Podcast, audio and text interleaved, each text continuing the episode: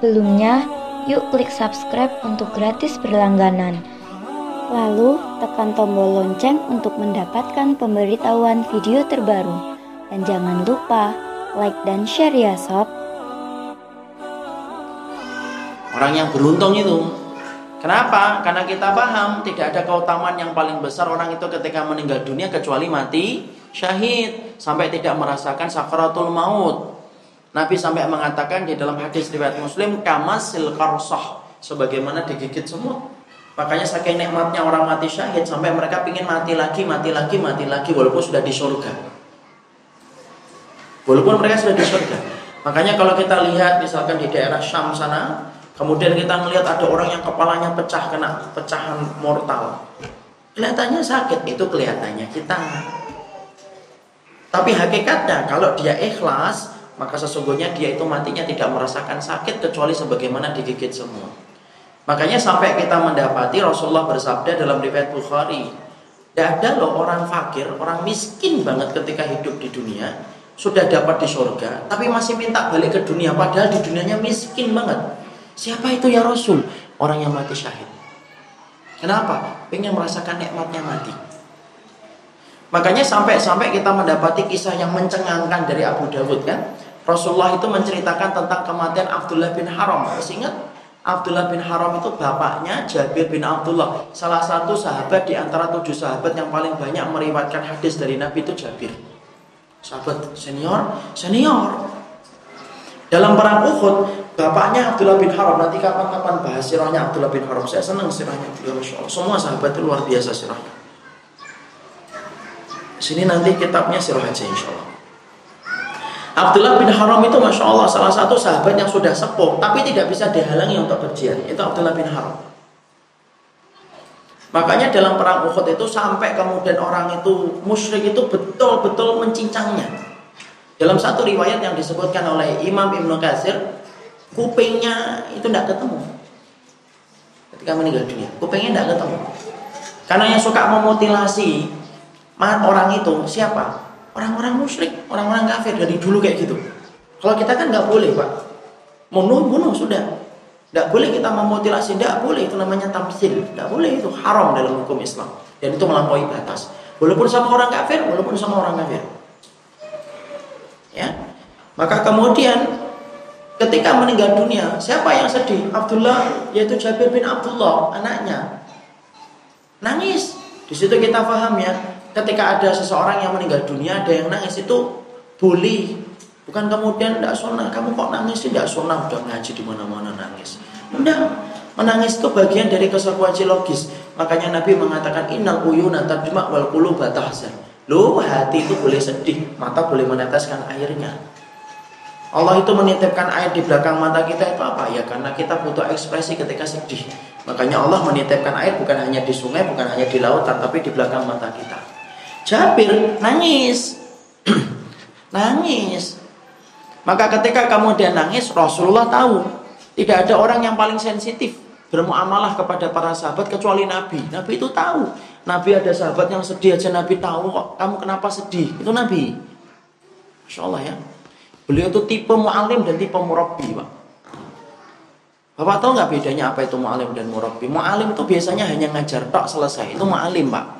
Kalau murabbi dia tahu satu persatu semua orang yang di yang kemudian ada di hadapannya. Itu namanya murabi. Di pondok itu rata-rata ustadz itu ma'alim dan murabi. Kalau rata-rata ustadz hari ini yang kita lihat di mana-mana itu dia mu'alim tapi bukan murabi deh. Kenapa? Tidak bisa dia menantikan satu persatu saking banyaknya dan jumlah dia waktunya juga terbatas. Tapi Nabi di antara keberkahan waktunya beliau itu mu'alim juga murabi. Tahu persatu persatu di antara sahabatnya. Itu saking barokahnya waktunya Nabi. Ngurusin negara tapi masya Allah masih ngurusin sembilan istri loh. Dan tidak ada satupun istrinya Nabi yang kemudian protes sama Nabi. Itu saking barokahnya waktu yang Rasul. Ya, jadi saya punya buku berkah waktunya Nabi. Ternyata Nabi itu yang durusi banyak. Sama dengan 24 jam saya dan antum ini. Tapi beda banget. Allah memberikan keberkahan bagi waktunya Rasul maka kemudian sampai kemudian Jabir bin Abdullah mendapati sedih maka kemudian dipanggil ta'ala indihuna ya Jabir sini sini sini Jangan nangis. Sudah.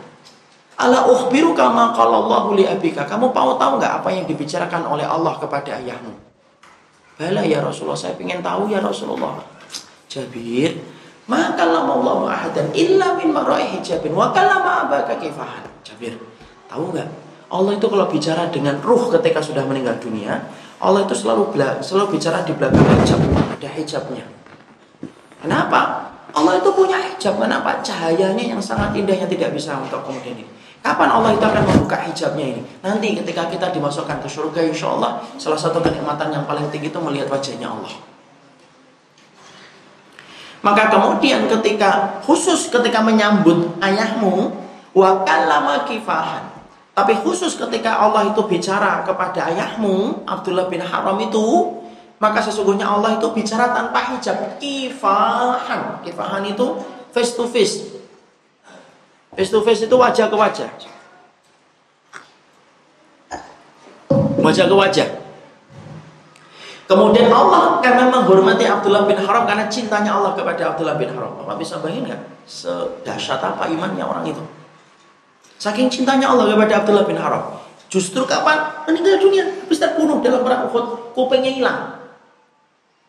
Allah kemudian tanya, Ya ibadi, tamanna alayya u'tika. Kamu minta apa? Eh minta apa kamu? Jika aku kasih kontan cash apa yang kamu minta. Kemudian Abdullah bin Umar sudah mendapatkan surga. Lah ya ibadah.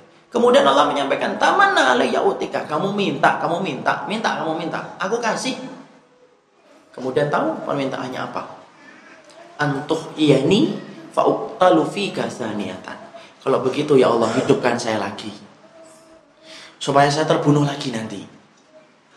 Nanti hidupkan lagi, terbunuh saya lagi. Kemudian Allah menjawab, Innahu sabaka ini innahu la. Keputusan hidup dan mati ada batasan yang telah aku tetapkan. Maka kemudian tidak bisa itu. Kemudian akhirnya apa? Abdullah bin Haram mengatakan, Fa'ablik. Fa'ablik man warai. Kalau begitu ya Allah, sampaikanlah apa yang sedang aku rasakan dari kenikmatan yang engkau berikan kepadaku sampaikan kepada anakku, sampaikan kepada keluargaku, sampaikan kepada umatnya Nabi. Kemudian Allah turunkan surat Ali Imran 169. Wala tasabanna alladziina qutilu fi sabilillahi amwat bal ahyaun inda rabbihim yurzaqun. Jangan sekali-kali deh kamu mengira bahwasanya orang yang mati itu terbunuh, tetapi mereka hidup dikasih rezeki oleh Allah. Makanya kalau kita ditanya, ruh itu tempatnya di mana ya Ustaz? Ruh itu tidak ada yang gentayangan ya. Sempat-sempatnya gentayangan menghadapi pertanyaan mungkar dan nakir aja berat kok gentayangan. Nggak ada itu roh bergentayangan itu. Roh itu ditempatkan oleh Allah berdasarkan amalnya. Ada roh yang ditaruh di dalam perutnya bumi, ada roh yang ditaruh di atas periuk. Siapa itu pemilik roh yang di atas periuk yang dipanaskan? Pemilik roh zunat. Zunat itu orang-orang yang berzina.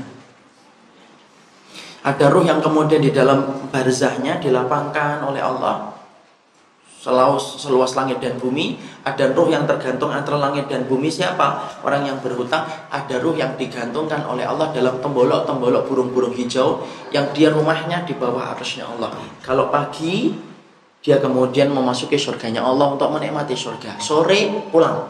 Istirahat di bawah arusnya Allah. Makanya Ja'far pak dalam perang Mu'tah meninggalnya siang. Terputus tangannya kanan terputus tangannya kiri Kemudian saat itu membawa royah. Royah itu apa? Tanda kemenangan Islam, tanda bendera itu royah namanya. Bendera Islam itu royah.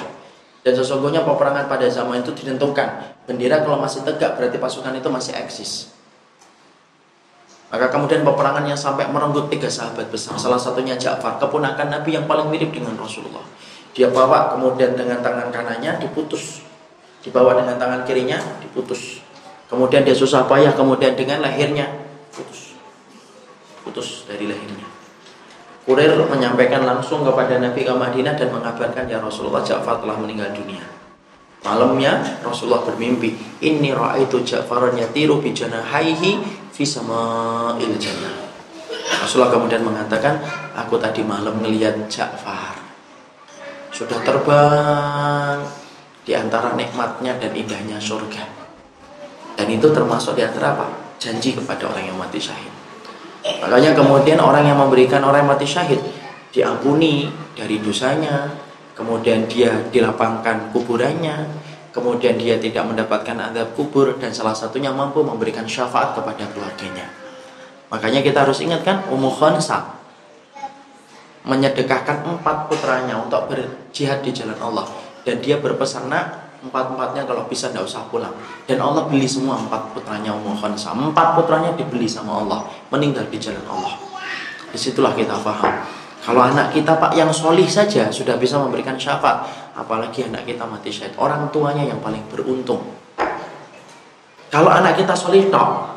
Pada solih sama syuhada itu lebih tinggi mana? Syuhada. Mana dalilnya? Mayyuti'illah wa rasulah fa'ulaika ma'alladina an'amallahu alaihi an'amallahu alaihim minan nabiyyin wasiddiqin wasyuhada. Tuh, wassalihin. Ini urutannya manusia itu itu. Minan nabiyyin para nabi, wasiddiqin para sahabat, wasyuhada. Orang yang mati syahid itu dekat dengan derajatnya para sahabat. Wassalihin dan orang yang solih itu yang paling bawah. Makanya orang yang kemudian mendapati keluarganya mati syahid, uh, keluarganya akan mendapatkan syafaat dari orang itu.